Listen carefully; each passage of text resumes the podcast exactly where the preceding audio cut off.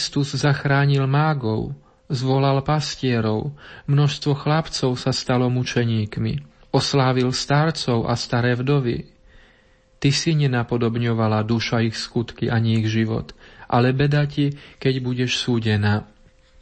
Toto sú jednotlivé časti z Veľkého kánona, medzi ktorými sa spieva verš, ktorý sa stále opakuje, verš Bože, zmiluj sa nado mnou, pomiluj mňa Bože, pomiluj mňa a počas toho veriaci robia tzv. veľké poklony, čiže kľaknú si e, na zem a čelom sa dotknú zeme. Týchto poklon je vyše 300, takže keď sa tak modlíme celý kanon, treba povedať, že je to aj dosť fyzicky náročné. Kto vládze, vládze až do konca. Kto nevládze, už modli sa, alebo robí tie veľké poklony, koľko môže, koľko vládze a potom už už teda iba nábožne počúva text. Čo sa týka tohto veľkého kánona, ešte by som dodal, že on sa modlí dvakrát. V prvom týždni Veľkého pôstu od pondelka do štvrtku, vtedy je rozdelený na štyri časti, ale v piatom týždni Veľkého pôstu v stredu večer sa pomodlí celý. Takže keď sa modlí celý, je to už tak trošku aj aj časovo náročné, aj fyzicky náročné, ale keď už je po kánone, keď už sme sa ho pomodlili, tak máme z toho dobrý pocit.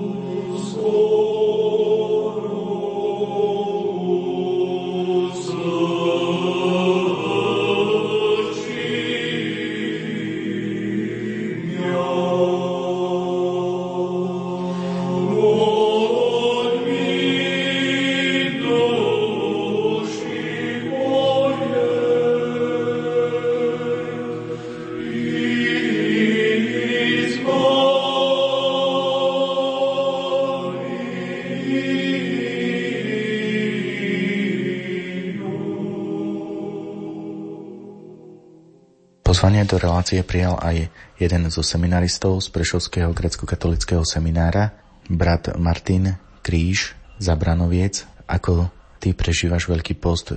Na čo si tak spomínaš, že čo tak zanechalo v tvojej pamäti taký hlboký dojem? Tak z čas, ktoré som strávil aj predtým ešte, kým som nastúpil do seminára, mohol som zažiť krásny čas počas Veľkého postu, kedy som videl možno, že aj na svojom detkovi alebo či na svojich rodičoch, kedy, kedy si odopreli určitý, určitý ten pokrm, alebo kedy možno, že sa snažili nájsť si viac času aj počas týždňa. Určite detko viac rodičom, to zostávalo toho času menej na Boha, že sa zúčastňovali slavenia liturgie aj počas týždňa, kedy možno, že mm, detko sa snažil aj, aj počas tej nedele ísť na to slavenie aj po bednejších pobožností, či už bol tam nejaký moleben alebo večiereň. A to určite ako na dospievajúcom tínedžerovi to nechá určité také pozvanie. A potom som sa to snažil aj či už počas strednej školy alebo potom aj počas seminára zachovať si vo svojom srdci a nájsť si ten čas, kedy, kedy proste som eh, sa snažil či už vtedy s ním alebo potom počas seminára nájsť si toho času pre Boha viac, kedy, kedy proste môžem tráviť s ním osobne čas v modlitbe, kedy môžem prežívať s ním ten, ten intimný vzťah proste o, otca a syna. A to vlastne potom počas toho veľkého pôstu zanechá určite vo mne ten kontakt, ktorý, ktorý proste ma ťahne k tomu Bohu bližšie a proste počas tej Veľkej noci potom to, to vrcholí, že, že proste ten čas, ktorý sme s ním strávili, uh, nájdeme ako odozvu, že toho Boha, ktorý nikdy neopúšťa, aj v ťažkých chvíľach, aj v tom čase, kedy možno, že prechádzal krížom, potom prišiel k tomu skrieseniu. Tu v seminári žijete taký intenzívny liturgický život, čo ťa oslavuje na týchto liturgiách, tu na takom hlbokom prežívaní aj postu, aj Veľkej noci je to ten čas, kedy vlastne v tom spoločenstve môžem zakúšať prítomnosť Boha, že proste On sa skrze ten čas, skrze tie texty, či už večerne, utierne alebo samotnej liturgie, kedy môžem prežívať skrze to Božie slovo, ktoré tam je obsiahnuté v tých textoch, že sa prihovára a nikdy nenecháva ak človek sa nechá osloviť, nikdy nenecháva človeka stagnovať, ale proste ťahne ho stále bližšie a bližšie k sebe a je to určite to spoločenstvo bratov, keď som vonku mimo seminára, tak to spoločenstvo možno, že aj človeku chýba. Zase nahradí ho to spoločenstvo vo farnosti, ale je to určite to spoločenstvo bratov, kedy možno, že aj tie spevy mužských hlasov tak mohutnejšie e, rezonujú a to možno, že aj tiež ma to vovádza do takého proste hĺbšieho vzťahu s Bohom a respektíve že on je tu prítomný, on sa o nás stará a on nikdy človeka nenecháva samotného. Ďalším z bratov bohoslovcov, ktorí sa s nami podelia o nejaký zážitok alebo spomienku na prežívanie postu alebo Veľkej noci je brat Peter Fučo z Okružnej. Tak na čo si tak spomínaš? Čo v tebe tak zanechalo takú spomienku? Vždy, keď sa povie pôst, tak eh, v človeku to môže evokovať nejakú námahu, nejakú zdržanlivosť, niečo ťažké. To som prežíval aj ja pred vstupom do seminára. Ale seminár mi ukázal taký nový pohľad na pôst. A to v tom slova zmysle, že pôst to je radosť. Je to radosť zo stretnutia s Bohom. Kedy Boh hľada človeka a človek, ak chce, hľada Boha. A určite sa stretnú. Pôst by sám o sebe nemal žiadny zmysel, ak by na konci tohto pôstu nebola veľkonočná nedeľa, veľkonočné ráno. Lebo to veľkonočné ráno dáva zmysel pôstu taký náš život je tiež určitým spôsobom taký pôst. Pôst od toho, že hľadáme Boha a nachádzame ho, ale nie úplne. A to veľkonočné ráno je to stretnutie s Bohom, kedy ho uzrieme z tváre do tváre. Kedy to bude tá najväčšia radosť. Preto ten pôst e, má v sebe veľkú silu, veľký význam, keď sa berie v radosti, v radosti v tej nádeji, že Boh prichádza tak e, je pre človeka veľkou radosťou. To som sa naučil tu v seminári hlavne, že post nie je niečo negatívne, ale naopak je to veľká milosť, ktorú nám dala církev. Tu v seminári máte ten liturgický život veľmi intenzívny. Ako to na teba vplýva? Ako ťa to oslovuje? Áno, tak e, keď som bol v prvom ročníku, tak e, keď prišiel pôst, tak tých modlitieb bolo, dá sa povedať, že dosť veľa. A boli dlhšie a častejšie. A človek um, bol z toho niekedy aj unavený. Ale postupom času si človek tú modlitbu zamiloval a začal ju vnímať úplne inač. Začal prežívať každé to slovo, ktoré v tej modlitbe sa mu dostáva. A ak sa človek do toho zahlbí, tá modlitba mu je úplne na osoch a zbehne mu, dá sa povedať, veľmi rýchlo. A to nie je o to, aby zbehla rýchlo, ale o to, že v tej modlitbe, ak ju človek prežíva, stretáva sa s Bohom, stretáva sa s cirkvou, stretáva sa so svojím spolubratom, tak asi takto. Spomína si na niekoho, kto ťa tak oslovil svojim príkladom, ako prežíval pôst? Spomínam si na istú jednu moju známu, ktorá mi spomínala, že jej túžbou bolo vydať sa, aj sa vydala a mať deti. Hovorila, že chce mať tak nejak okolo 3-4 deti. Avšak narodilo sa ju šieste a hovorí, že keď sa mi narodilo to šieste dieťa, tak bral som to ako nejaký veľký kríž. Bola to pre mňa veľká ťarcha. Starať sa o to šieste dieťa. Mal som ešte manžela, deti pred tým šiestým a brala som to fakt ako nejaké takú nespravodlivosť, že šieste dieťa. Ale raz som dostala pri modlitbe také slovo, že nepozeraj sa na to dieťa ako na kríž, ale ako na požehnanie. A odvtedy, ako spomína, odvtedy som na to dieťa pozeral fakt ako na to požehnanie, ako na tú milosť od Boha a to je to na tomto krásne, že ten kríž sa zrazu zmenil na niečo nádherné. A to mi práve hovoril v čase pôstu. Ja som si taktiež hovoril, že aj ja, keď mám sice rôzne slabosti a svoje rôzne kríže, že Boh to v jednom momente môže zmeniť na niečo nádherné. To ma tak pozbudilo počas pôstu.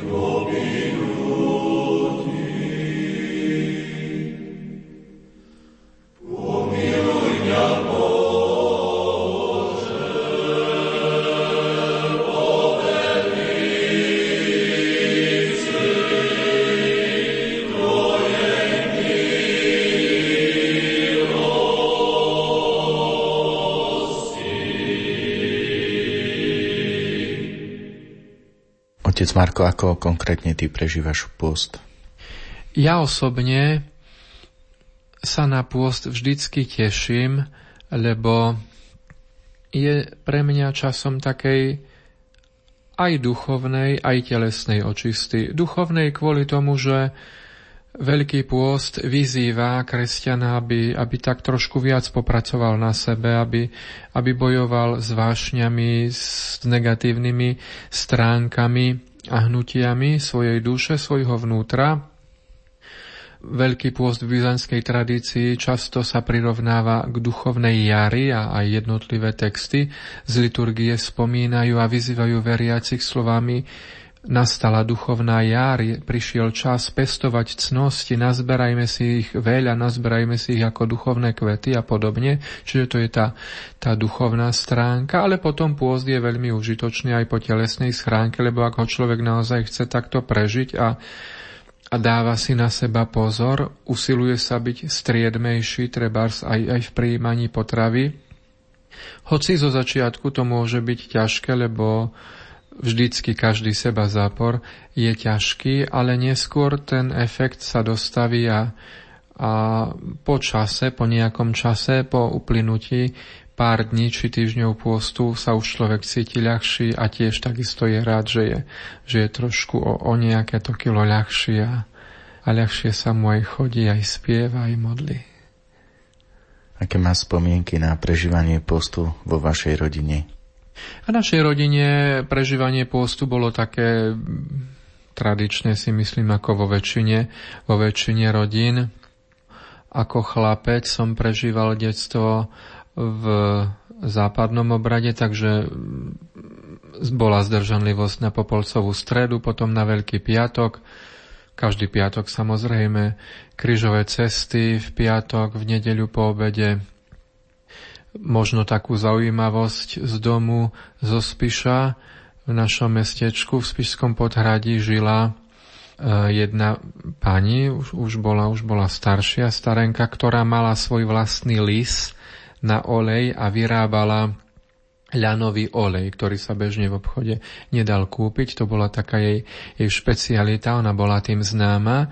A ľudia si k nej chodili s malou nejakou nádobou na olej, tento ľanový a zvlášť na Veľký piatok bolo takým zvykom variť halušky s kyslou kapustou a tie zaprávali práve týmto olejom. On mal takú, takú svojskú chuť, čiže kto, kto nebol na to zvyknutý, mohlo mu to aj prekážať, ale tak sa to ako si tradovalo, že, že na Veľký piatok iba týmto olejom.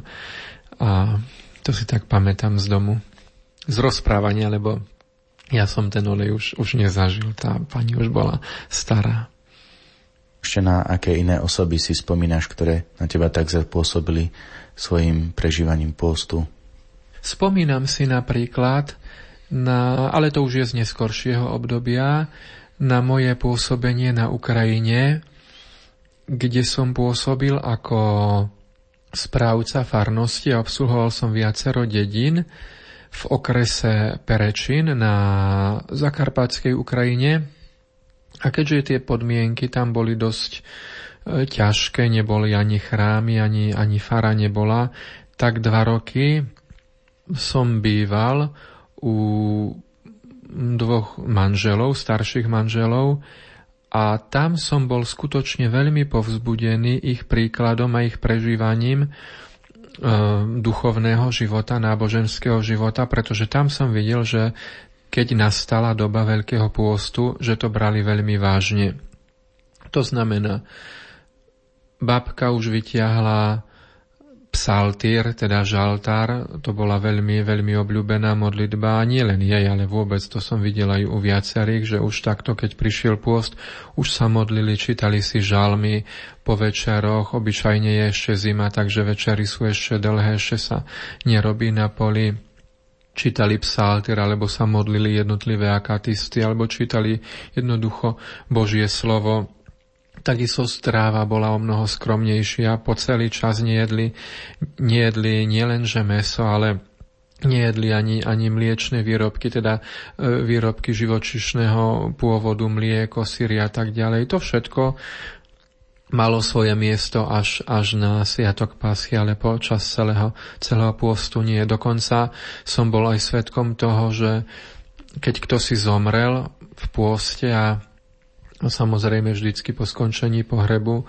sa robí kár, taká spomienková hostina na nebohého, tak napríklad u nás na Slovensku už by sme s tým mali problém a už by veriaci pýtali kniaza dišpens, že lebo, lebo majú problém variť bez mesa, tam nebol problém. Tam, tam bola skutočne hostina bohatá, hojná a, a meso tam nebolo a dalo sa.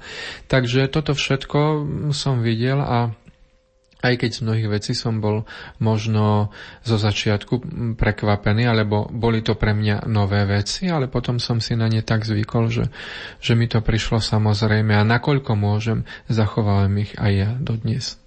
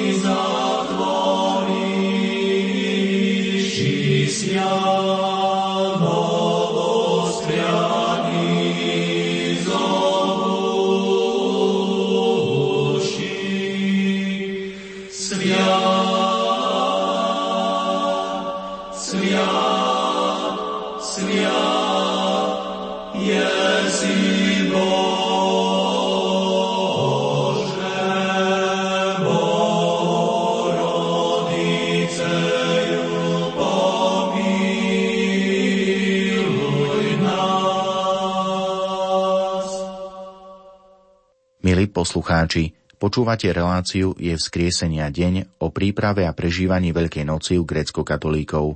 Rozprávame sa s otcom Markom Durlákom, špirituálom kňazského seminára v Prešove. Na aké aspekty dáva dôraz grecko-katolícka církev počas tohto posledného Veľkého týždňa pred Paschou? Veľký týždeň, ktorý je o mnoho intenzívnejší ešte ako, ako predchádzajúce týždne Veľkého pôstu, sa spája s prežívaním tých udalostí, ktoré predchádzali Ježišovmu, Ježišovmu umúčeniu a vzkrieseniu. Mohli by sme začať od Lazárovej soboty. Je to sobota, ktorá predchádza kvetnú nedeľu, kedy slávime spomienku na vzkriesenie Lazára, ktorý bol už 4 dní pochovaný a zvláštnosťou byzantskej liturgie aj byzantského obradu je to, že práve táto Lazárova sobota je už takým akoby ohlásením paschy alebo predzvesťou paschy. A prejavuje sa to v liturgii napríklad aj tým, že na utierni napríklad sa spievajú aj niektoré časti, ktoré sú charakteristické len pre nedeľu. Čiže tie časti, ktoré oslavujú Kristovo vzkriesenie, už sa napríklad berú a zaznejú na, e, v túto sobotu, Lazárovú sobotu. Na liturgii napríklad, kde bežne spievame spev Svetý Bože, Svetý silný, Svetý nesmrteľný, zmiluj sa nad nami, takisto na Lazárovú sobotu zaznieva spev, ktorý ste v Krista pokrstení, Krista ste si obliekli, aleluja. Čiže spev, ktorý sa viaže iba na tie slávnostné liturgie, pri ktorých sa v staroveku udeľoval krst. Čiže toto všetko sú momenty, ktoré akoby vopred ohlasujú paschu, pretože Lazar, vzkriesený Lazar na štvrtý deň po svojej smrti je pred obrazom Kristovho vzkriesenia, lebo ak pán dokázal vzkriesiť človeka, ktorý bol už v rozklade, ako čítame v Evangelium, o čo skôr on nepodľahne porušeniu ten, ktorý je pánom života a smrti. Potom od Lazarovej soboty prechádzame ku kvetnej nedeli.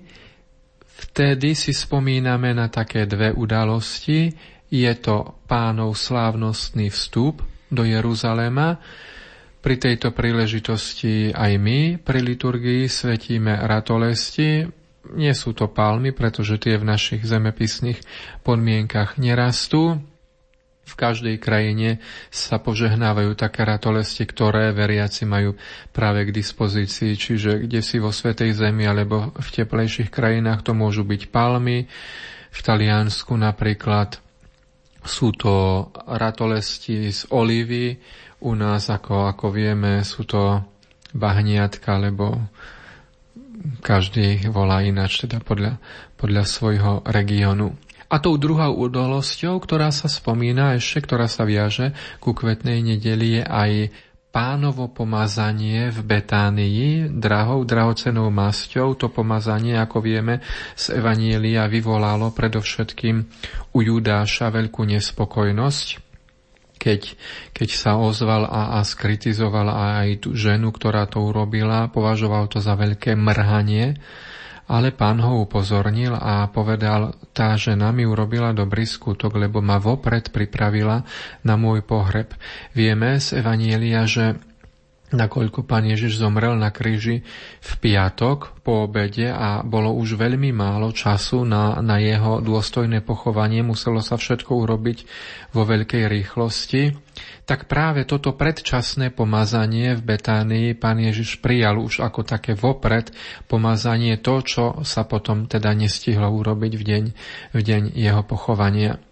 Potom celý týždeň, veľký týždeň, sa nesie v duchu čakania na ženícha. Vynáša sa do stredu chrámu ikona, ktorá predstavuje trpiaceho Krista, Krista s trňovou korunou na hlave, oblečeného do šarlatového plášťa.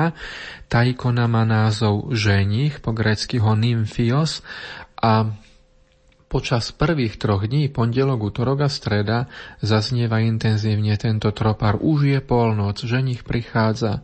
Blažený ten, koho nájde bedliť pán, ale beda bude spiacemu. Okrem toho ale čakania na ženicha ešte každý z tých dní má svoju tému. V pondelok e, si spomíname na starozákonného Jozefa, ktorého bratia predali do Egypta a to kvôli tomu, že práve v tomto Jozefovi možno vidieť predobraz trpiaceho Krista, pretože Jozefa predali vlastní, vlastní bratia a Ježiša vydali na smrť vlastný, vlastný národ. Jozef bol predaný za 20 strieborných, Ježiš bol predaný za 30 strieborných. Jozef, ktorý sa ocitol v Egypte, bolo to pre neho otroctvo, ale nakoniec tohto otroctva sa dostal veľmi vysoko, prakticky zastával druhý najväčší post po faraónovi, takisto Ježiš prešiel si svojim utrpením, svojou smrťou, ale otec ho oslávil. Kvôli tomu teda Jozef Egyptský, potom Veľký útorok, tam čítame podobenstva eschatologické, takisto o čakaní ženícha, medzi nimi podobenstvo o desiatich panin, práve s tou, s tou odvolávkou sa na ženícha. A veľká streda zasa nám pripomína to pánovo pomazanie drahoceným olejom.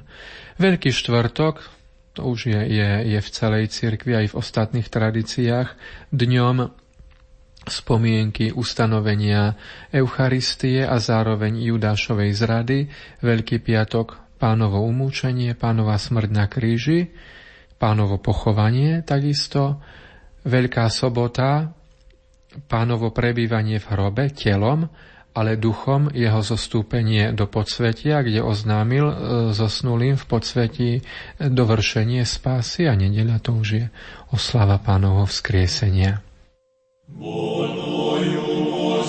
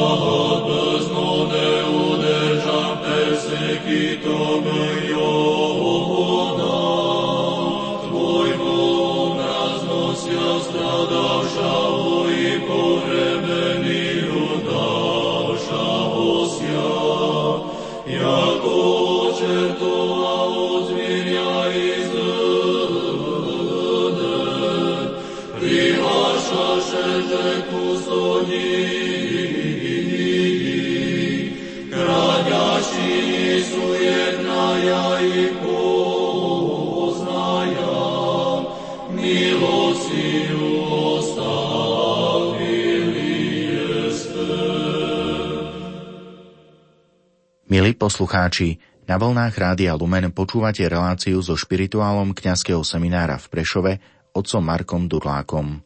Čo je také charakteristické na tých čítaniach, ktoré sú počas Veľkého týždňa a relácia je na Veľkú sobotu, tak čím je charakteristická tá liturgia Veľkej soboty u nás u grecko-katolíkov? Starozákonným čítaniam, ktoré sa čítajú počas obdobia Veľkého pôstu. Spomínal som, že je to kniha Genesis a kniha Prísloví.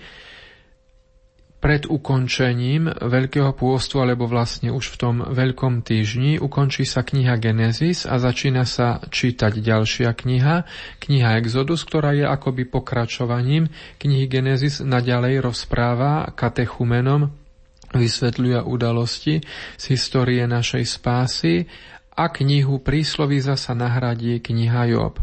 Kniha Job má súvis práve s utrpením Ježiša Krista, že tak ako vidíme v starom zákone spravodlivého Joba, ktorý sa ničím neprevenil, ale akoby všetky, všetky tragédie, všetka, všetka bieda sa zosypala na ňo, Napriek tomu všetkému Job vystupuje ako človek trpezlivý a, hovorí tie známe slova, ktoré poznáme. Keď sme z Božej ruky vedeli prijať dobré veci, prečo by sme nemali prijať aj zlé? Pán dal, pán vzal, stalo sa, ako sa pánovi páčilo. Nech je zvelebené meno pánovo tohto spravodlivého a trpiaceho Joba cirkev vníma takisto ako predobraz trpiaceho Krista, na ktorého sa zosypala, zosypali všetky hriechy sveta, ale ktorých dobrovoľne prijal, pretože to utrpenie, treba zdôrazniť, bolo dobrovoľné z jeho strany a takisto sa zachoval ako spravodlivý Job trpezlivým znášaním toho všetkého, čo na seba prijal a kvôli čomu vlastne zostúpil na túto zem. O Veľkej sobote platí pravidlo, že hoci v byzantskej tradícii v soboty a nedele nikdy nie sú pôstnym dňom, práve Veľká sobota je výnimkou, Veľká sobota je pôstnym dňom a to kvôli tomu, že si spomíname na a prežívame pánovo prebývanie v hrobe s telom. Kvôli tomu sa považuje celá, celý deň Veľkej soboty za liturgický deň. Neslávi sa sveta liturgia, tzv. jeruzalemská alebo nadhrobná utiereň, pretože sa celá odohráva pri pánovom hrobe v chráme a potom celý deň je, je bez nejakých výrazných liturgických modlitieb. To riadne slávenie sa začína až večer pri západe slnka, čo je však už ale vigília paschy a je to liturgia ktorú možno považovať za liturgiu všetkých liturgií, také, taký stred, centrum celého liturgického roka. Je to liturgia v byzantskej tradícii svätého Bazila Veľkého s večierňou, kde sa číta 15 starozákonných čítaní, ktoré majú nejaký súvis s krstom. Práve táto Veľká sobota bola v cirkvi dňom, keď sa udeľoval krst tým, ktorí už boli uznaní za hodných, že tento krst môžu prijať, títo katechumeni. A tak všetky tie čítania zo starého zákona hovoria či už o jednotlivých historických udalostiach, stvorenie, mimoriadne miesto medzi týmito čítaniami má čítanie z knihy Exodus o, o vyslobodení Izraela z Egypta a o ich zázračnom prechode cez Červené more, pretože toto, toto bol veľmi dôležitý aspekt v krstnej liturgii a takto sa to aj katechumenom zdôrazňovalo, že tak ako Izraeliti vyšli z Egypta, tak teraz vy vychádzate z otroctva, z otroctva diabla, z otroctva démonov, ktorému ste doteraz patrili, ale teraz sa ho zriekate. Takisto ako Izraeliti prešli cez Červené more a prešli po ňom suchou nohou, to more im neublížilo, tak aj vy teraz vstupujete do vody, vstupujete do, do bazéna, do krstného prameňa tak ako sa v Červenom mori pyšný faraón so svojím vojskom potopil, ale Izrael z neho víťazne vyšiel, takisto aj vy v týchto vodách, tejto krstnej vody zanechávate svoj starý predošlý život, zriekate sa ho, teda v týchto vodách krstných nachádza celý váš predošlý život svoju smrť a vy povstávate k novému životu. Čiže keby sa aj pri liturgii Veľkej soboty nečítalo všetkých 15 čítaní. Toto čítanie určite, určite treba čítať a nemalo by sa nikdy vynechať. Ďalším čítaním, ktoré by sa takisto nemalo nikdy vynechať, je čítanie z knihy proroka Daniela o troch mládencoch, ktorí boli vhodení do ohnivej pece, ale z ktorej sa zachránili, ktorá im neublížila. Toto je teda takým charakteristickým prvkom liturgie Veľkej soboty. Možno ďalšia ešte zaujímavosť aj, aj pre poslucháčov je to, že do istého momentu, a síce konkrétne po, do momentu čítania Evanielia kniaz túto liturgiu slávi v tmavom rúchu, kedy si sa slávila v čiernom rúchu, v posledných rokoch sa slávi v v bordovom, v tmavom bordovom ruchu, ale potom na tejto liturgii zaznieva poprvýkrát evanielium, ktoré už ohlasuje udalosť Kristovho skriesenia, prázdneho pánovho hrobu a toto čítanie už číta kniaz vo svetlom ruchu. Tvoje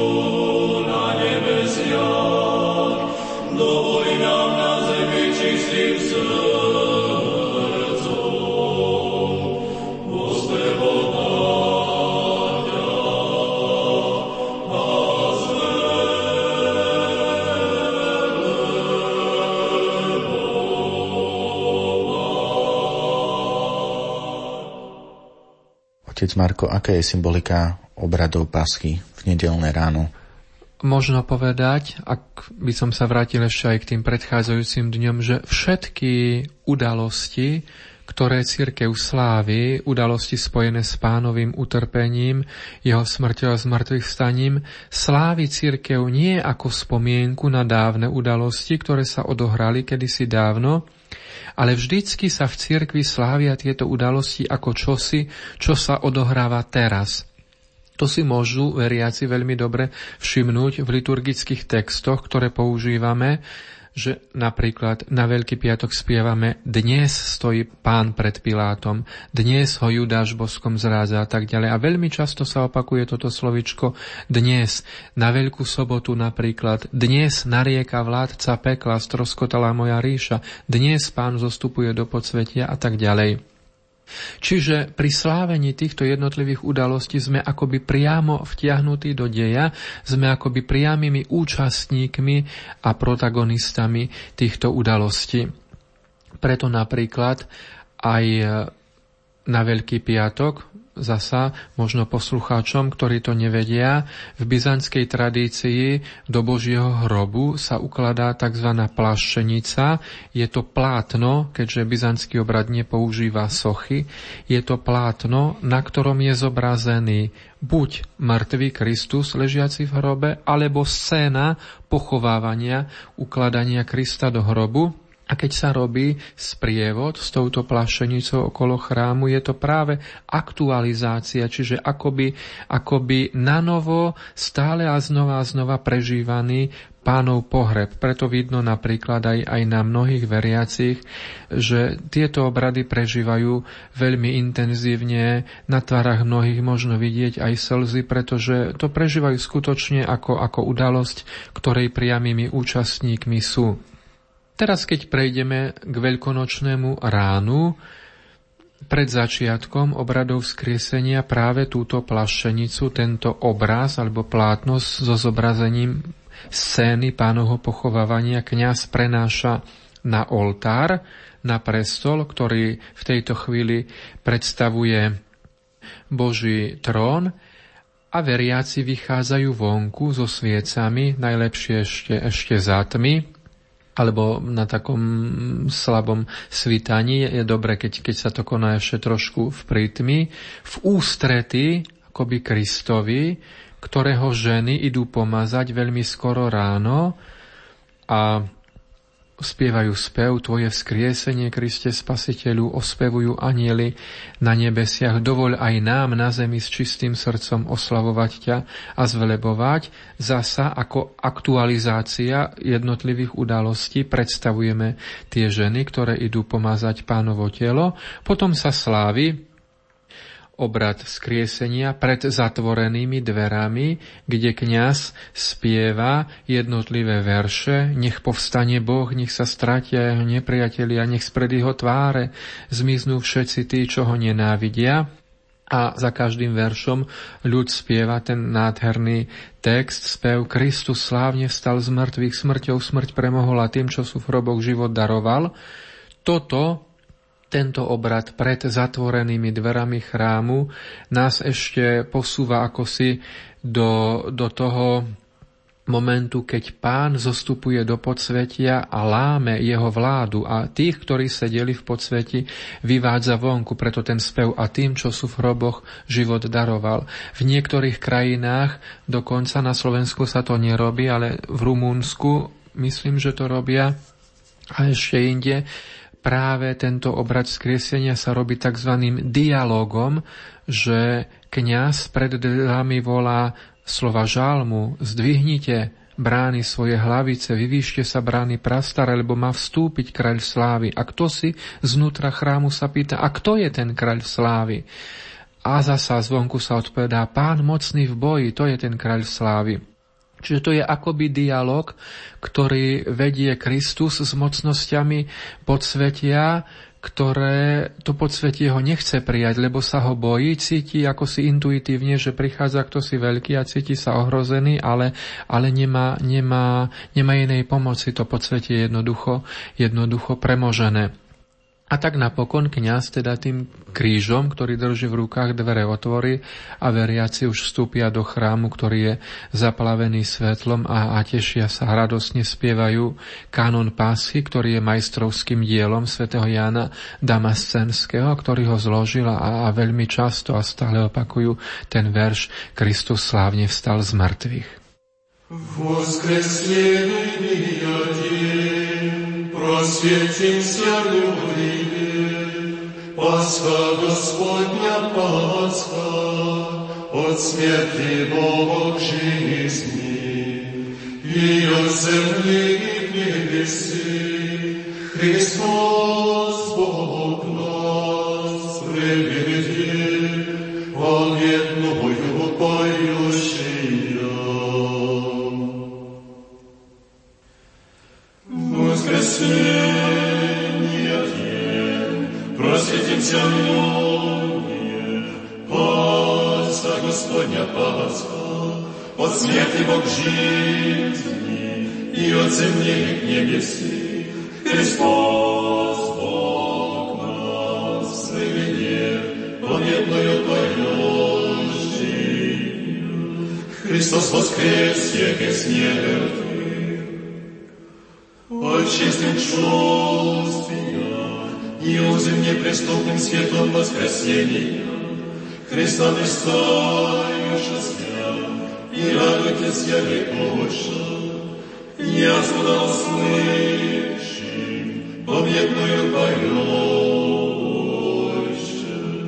Христос воскрес, яки с неба Небеса достойно а веселятся, земля же должна быть добра отзвучим мир, верим и же вместе не велими. Христос восстал, и силе вечной. Христос воскрес, я есть мертвых.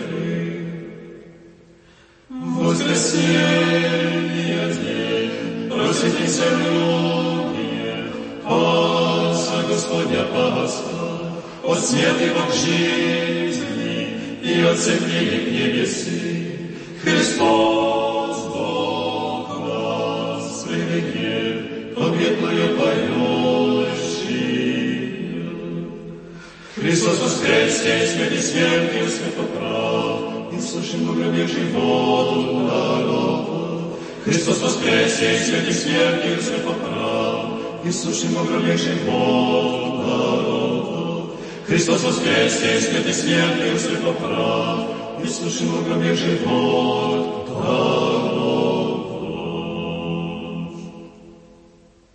Otec Marko, spomína si na nejaké také obzvlášť radosné prežívanie oslavy vzkriesenia Pána, ktoré ti tak ostalo vrité v pamäti?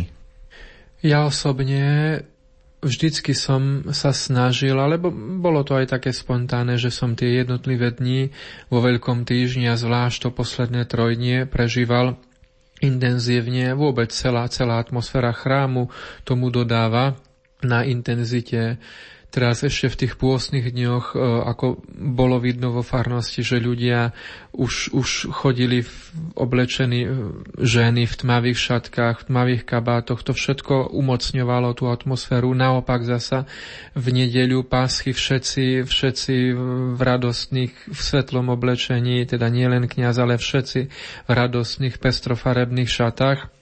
Čiže toto všetko na človeka vplýva, človek to vníma a teší sa z toho. Potom takisto pri liturgii tie jednotlivé spevy majú aj také ťahavé melódie, smútočné, zasa naopak. Príde deň vzkriesenia, ten spev je taký, taký rezký, rytmický, radostný. No nedá sa, aby, aby sa človek neradoval, aby to neprežíval lebo toto všetko na človeka vplýva. Vidno to aj na tvárach veriacich a ja, a ja osobne takisto tieto udalosti veľmi intenzívne prežívam. Niekedy sa stanú aj také humorné veci a dalo by sa povedať, pretože nedeľa páschy je spojená aj s požehnávaním jedál. Sú to predovšetkým tie jedlá, ktoré sa počas celého veľkopostu nejedli. Čiže keď som hovoril, že že počas celého pôstu sa nejedli produkty živočišného pôvodu, čiže maslo, síry, vajíčka a podobne. Všetky tieto potraviny, všetky tieto produkty majú svoje miesto vo veľkonočnom košiku práve kvôli tomu, že celý čas človek abstinoval a teraz už je prišiel čas, keď to môže jesť s veľkou chuťou, ale zasa, aby s veľkou chuťou sa na to nevrhol a aby mu to neuškodilo, tak je dobre tie veci požehnať klobásy, meso, šunka, Stalo sa vo farnosti, to spomínali moje, kde som pôsobil, že e, veriaci najprv si teda lebo platila zásada, to možno, možno poslucháči nevedia, a, a v knihách to nachádzame, že jedlá sa požehnávali, ale nesmeli sa priniesť do chrámu, dovnútra, ani v chráme požehnávať. Čiže požehnávanie jedál veľkonočných sa deje vždycky vonku, na dvore, teda prostredí okolo chrámu. No ale stalo sa, že, že prišiel aj, aj nejaký ten pes, uchmatol klobasu z košíka a utiekol, takže už, už aby sa také veci nestávali, tak potom veriaci si uložia tie košíky aspoň v predsieni chrámu, aby boli chránené, aby boli v bezpečí, zvlášť klobásy a meso.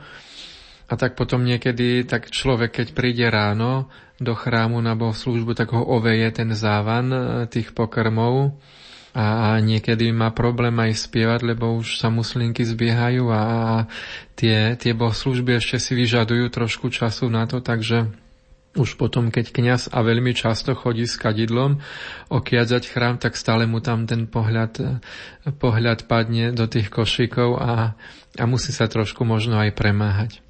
Takže to je taká trošku možno e, taká humornejšia veselšia stránka, ale to patrí k slaveniu Paschy, má to tam svoje miesto. Čo by si otec Marko zaželal na záver našim poslucháčom Radia Lumen k týmto nadchádzajúcim sviatkom skriesenia pána? Všetkým poslucháčom by som zaželal veľmi intenzívne prežívanie týchto dní, aby skutočne sme sa naučili, pokiaľ sme si to neosvojili doteraz, vnímať slávenia týchto dní nie ako spomienku na čosi dávne, aby to nebola iba spomienka, alebo, ale skutočne, aby to bolo také intenzívne prežívanie čohosi aktuálneho, čohosi, čo sa odohráva teraz, v tejto chvíli, to je jedna dôležitá vec.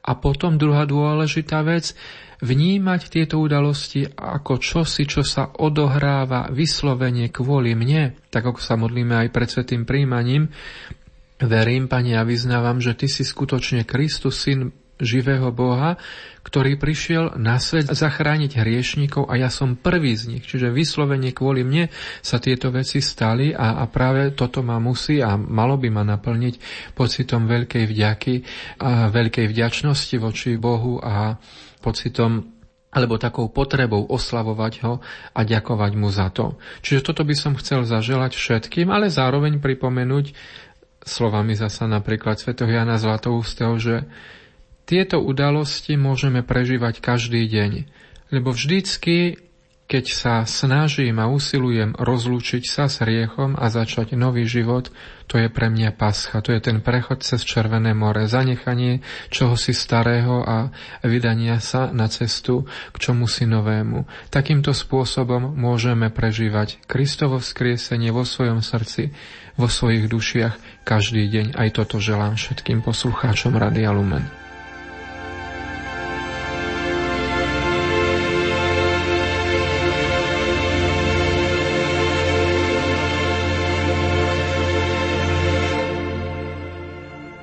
Grécko-katolický kňaz otec Marko Durlák, špirituál kňazského seminára v Prešove nám priblížil, ako prežívajú grécko-katolíci Veľkú noc i jej prípravné obdobie. Ak vás jeho slova povzbudili či prinútili zamyslieť sa nad tým, čo pre vás znamená žiť život s Bohom, v tom prípade sme splnili svoj cieľ. Na relácii je vzkriesenia deň spolupracovali hudobná redaktorka Diana Rauchová, technik Peter Ondrejka a náboženský redaktor Ján Sabol. Ďakujeme vám za pozornosť a želáme hlboké prežitie Veľkej noci.